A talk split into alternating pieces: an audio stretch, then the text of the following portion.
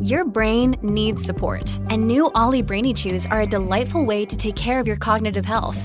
Made with scientifically backed ingredients like Thai ginger, L-theanine, and caffeine, Brainy Chews support healthy brain function and help you find your focus, stay chill, or get energized. Be kind to your mind and get these nootropic chews at olly.com. That's O L L Y.com. These statements have not been evaluated by the Food and Drug Administration. This product is not intended to diagnose, treat, cure, or prevent any disease.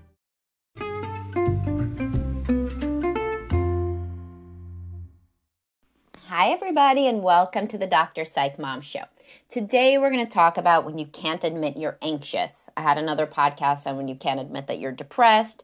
And what this is really about is people who cannot really recognize that they are anxious. And uh, whenever they think that they might be, they switch it out in some way in their mind that's more palatable to them, such as I'm very smart, or I love to prepare, or I'm very conscientious, or other people just, you know, don't know how to prepare in the way that I do for school, work, parenting, what have you, you know, and so they're behind you know, and I'm ahead and all sorts of things. And we will get to that just as soon as you subscribe, uh, or at least as soon as I tell you to subscribe. Most recent subscriber episode was the honeymoon stage and why there is no bait and switch. And I recorded that one specifically for all the guys that think that there is some nefarious intent in their wives having a sex drive and then not having a sex drive. And we really get to that in depth. It's well worth the $8.99, even less than an Audible book for most people. Um, I think there's different levels of Audible books. I don't know because I hate listening to things. Um, the only time I really used to listen to books on tape is when I was driving around South Carolina for my internship.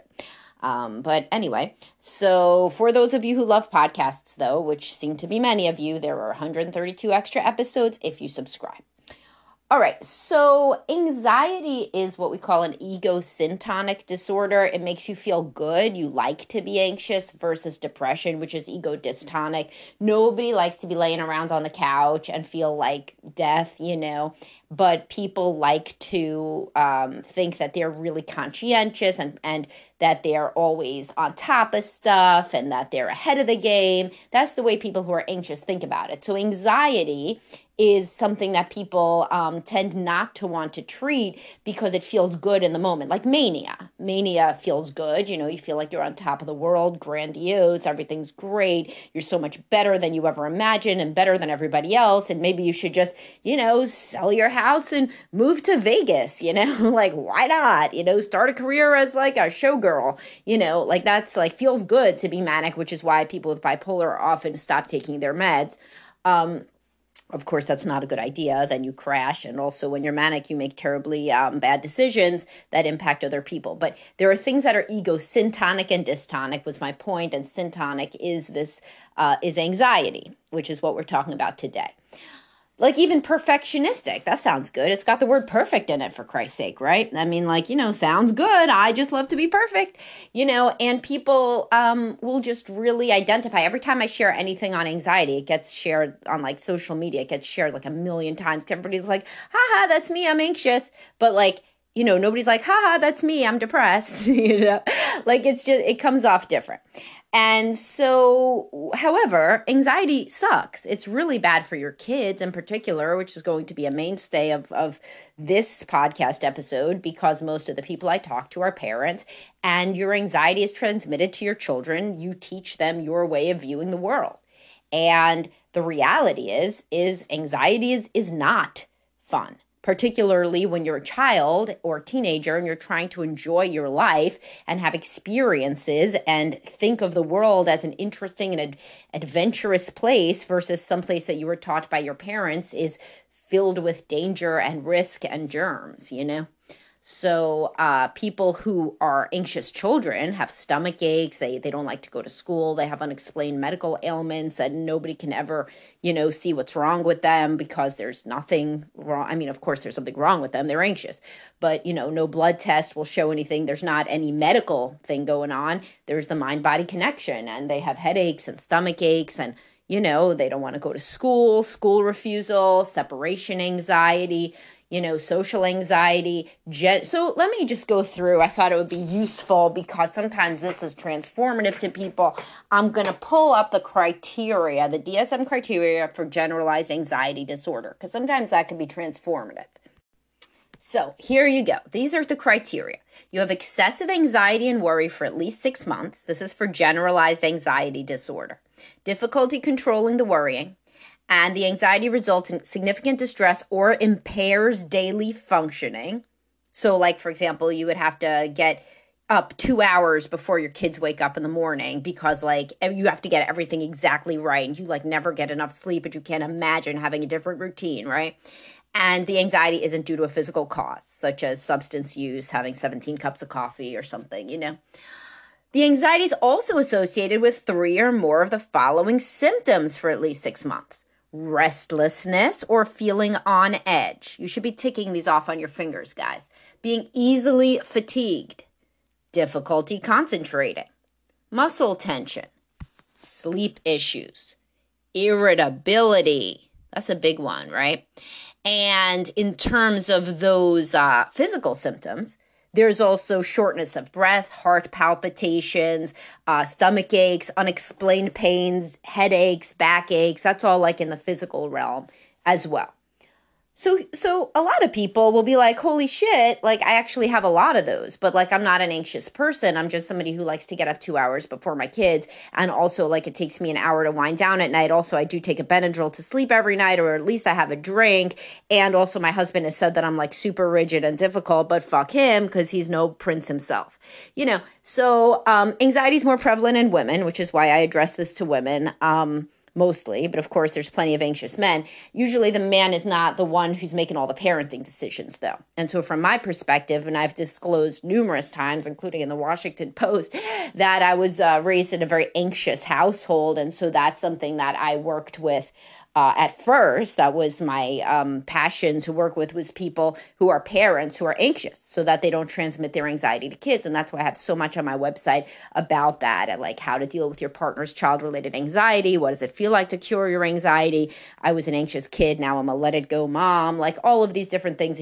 There's a on drpsychmom.com there is a category cloud or whatever and you could just click on anxiety if you want to see all that anyway, so the the point being that many people who just think that they are really, you know, love routines are really suffering from a disorder, generalized anxiety disorder, and they were raised that way by their own parents. Um, so it can actually go either way. Most anxious people were raised that way by their own parents, but some people were neglected. So they, like their parents, were really kind of out of it, whether it was drugs or, you know, alcohol or depression or whatever, their parents just were not watching them. So they had to take care of themselves and they had to come up with all these little routines and stuff because they had to make their own lunches from like when they were like six years old or something. Not like, you know, like the cute way where like your kid helps you make a lunch, but you're really the one remembering it. Like they had to remember it because otherwise they didn't eat, etc. So um, those people get anxious too and they want to make sure that their child never has the same level of suffering that they did and always knows that somebody's watching out for them. And then that can metastasize into this extremely anxious, constricted world worldview where um, they overparent their child and don't allow the child to engage in developmentally appropriate independent activities because you know they don't want the child to ever feel like they are burdened by by having to do the level of stuff that the parent themselves had to do as a child. But then they go too far. So th- that's some people and that will resonate with some of you but um and that i have a post about that is your are your early life experiences stopping you from teaching your child frustration tolerance? So that one will resonate on all my stuff on overparenting and stop letting your kids treat you like garbage and all of that. But most people that are anxious were just raised in anxious houses. So like if you grew up hearing like you always had to have an extra of everything then you have an extra of everything. Not even thinking like why the hell do i need an extra shampoo what's the worst that could happen you know, and it's not just one extra shampoo. It's like turns into like five extra shampoos, you know? Why do I need five extra shampoos? So that I don't have four. Why do I only have four? Well, if you have four, then that's not enough. Why is it not enough? Well, I guess because my crazy family taught me it wasn't enough, you know, or whatever it is. Because you know, oh, you may not know, OCD is an anxiety disorder too. Hoarding is an anxiety disorder. Uh, generalized anxiety, obviously, is an anxiety disorder. Panic disorder, with or without agoraphobia, is an anxiety disorder. There are a lot of anxiety disorders. They're all fun. They they're all have in common that there's a rigidity around seeing the world and like um, fear. It's very, very fear based. With hoarding, for example, it's fear of getting rid of stuff that you'll need it in the future. With OCD, it's fear that you're going to feel a terrible way if you don't have if, if you don't engage in your compulsion or um, your obsession is inter it's it's interjecting itself in in this way that makes you feel very very scared. You know, like a common obsession of young mothers is um, about the kids getting sick, right? So it's very fear based, right? Compulsion, compulsive behaviors are supposed to alleviate fear, but they don't end up doing it. They just end up self perpetuating. Now, for all of these anxiety disorders, the treatment is exposure therapy.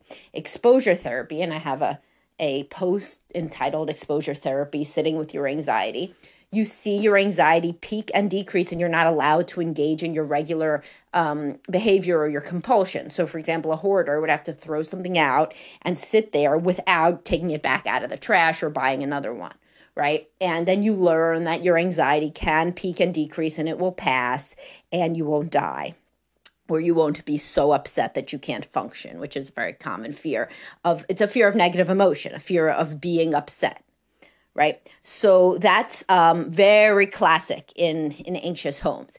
A lot of stuff is done so that nobody is upset. So the idea my example of the parent who has to get up two hours before their child um, that is so that the parent does not feel stressed.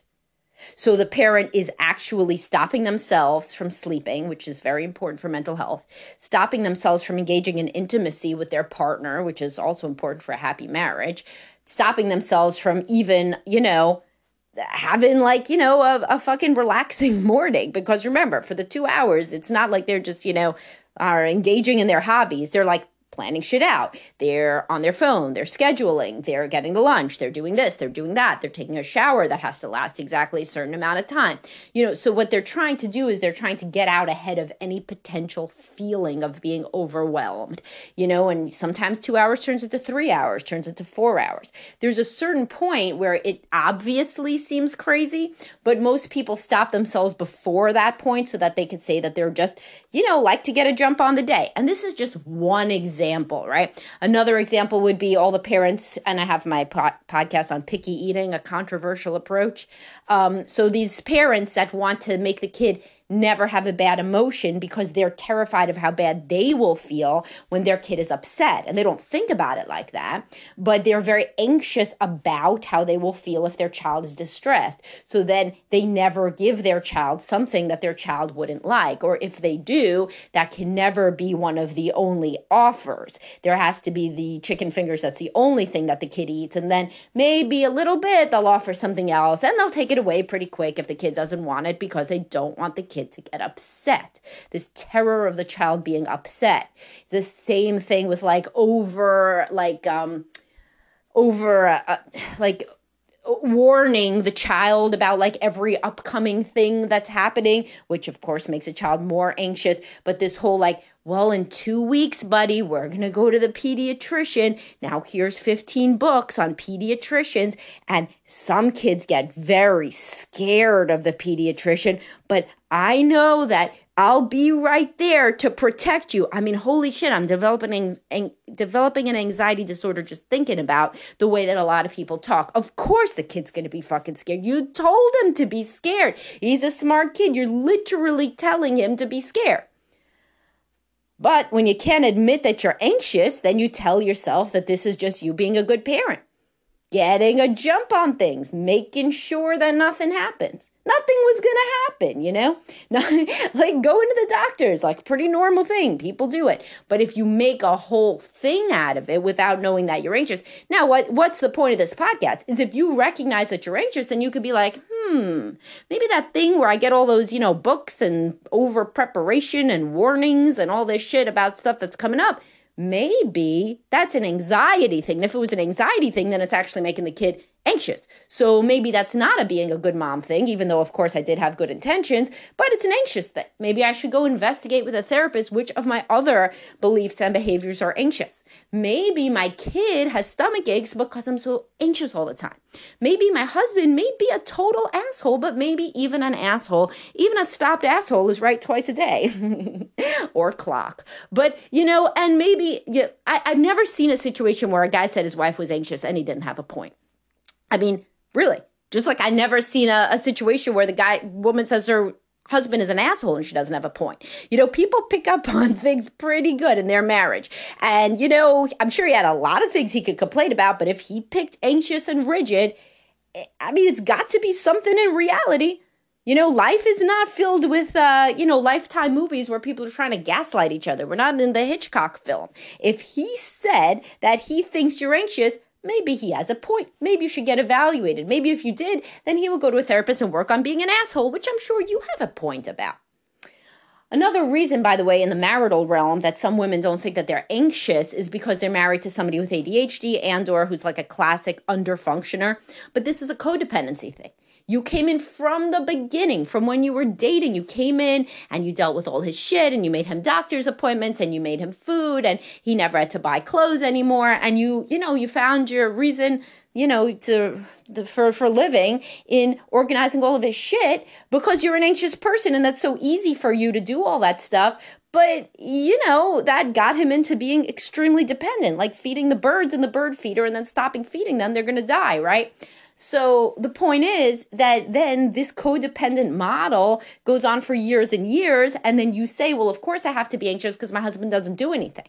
Well, he, you know, like, why doesn't he do any, doing anything? Possibly because you're anxious. It's very, very rare. I mean, beyond rare for like a guy to divorce his wife and the same guy couldn't do anything somehow has a home. You know, they eat when they have the kids there, the kids eat, everybody's alive. You know, does it look as nice as the woman's house? Is it as neat and clean? Probably not. But is everybody okay? Yes.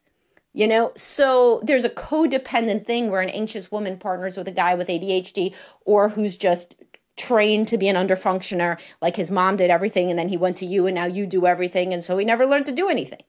So, you know, that model can make a woman think that she, quote, has to be anxious. Nobody has to be anxious, though. And frequently, when these women uh, realize that their anxiety is hurting their kids and then they get treated for it, then the man does step up and do more stuff and or the marriage ends, you know, which it should have been before because there was a fuckload of uh, conflict and fighting and all sorts of crazy shit about the fact that this, they were overfunctioning slash underfunctioning. So, you know, when you're thinking about whether you're anxious, think about whether you've ever gotten feedback that you're anxious and if maybe, you know, that's correct. People become superstitious really about their anxiety. Like they don't remember the bad things that come with the anxiety, they only remember the good ones. So if the mother wakes up every day 2 hours ahead of the kid, right? And one day when she jolts awake, you know, she remembers that there's a, a form due so she goes through the backpack and ha, she found it. It's crumpled up at the bottom of the backpack. And then she filled it out and then she got it in. And it was even due that day, right? So that type of shit she's going to remember as like, oh yeah, my anxiety, it's good for me. It makes me a better mother. But in reality, who gives a shit? They would have eventually contacted you about the form. So many people didn't have the form. Also, what about all those hours of your life where you were awake doing nothing, you know, like just rearranging your calendar and shit, you know, because you're anxious. So you don't remember those times, you remember the victories because they go in with how you like to think about the world. It's confirmation bias, thing, which is natural human thing. If something confirms the way you view the world, then you remember it more readily, obviously you know and it, in in fact there's even just very briefly there's like a special category of anxious parents and those are the ones whose kids have something wrong like a medical issue or special needs of or in some way um, med- mental emotional medical whatever and so these parents frequently they caught something, right? Like they caught an issue. So like the kid was dyslexic and nobody caught it until they sat down to read with the kid, which they wouldn't have done in their mind if they weren't so anxious, which they're saying is like a cute thing, like like naming a puppy anxious. Here, come here, anxious. You're so cute, you know. But anxious isn't really that cute when anxious turns into a big fucking dog, right? And anxious like eating through your whole house, which I'll just stop with the metaphor, but you get my point. So, anyway, they want to think that the anxiety is protective and helps the child and and that it's like this good kind of anxiety that's adaptive evolutionarily and all of this stuff but yeah, they caught the dyslexia. Two weeks later, somebody else might have caught the dyslexia. The kid might have also said, Hey, I can't read, you know? like anything could have happened there.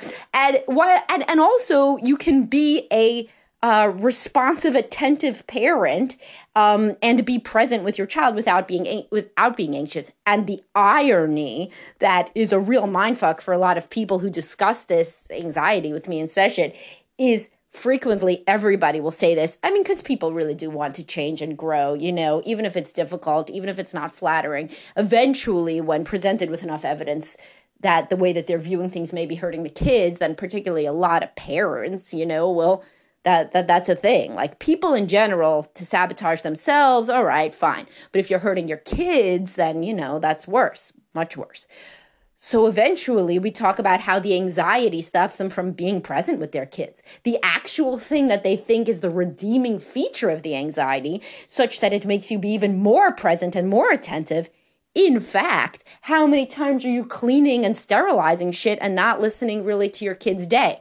How much are you actually not there when your kid is talking mentally because you're thinking about all the shit that you have to do and getting so stressed out about it? How much are you snapping or yelling at your kid because your anxiety makes you wound so tight? You know, so in fact, maybe who knows what you're not catching?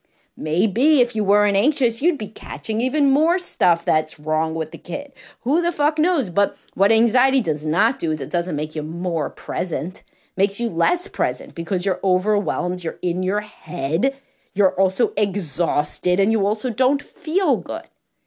Not to mention, of course, as but we will, that it erodes the closeness in your marriage. So then it limits your child's ability to have a successful romantic relationship as a template for their own life. Because the one thing that is the worst to deal with for men, besides not having sex, and believe me, there's a big overlap between anxiety and not having sex, is anxiety.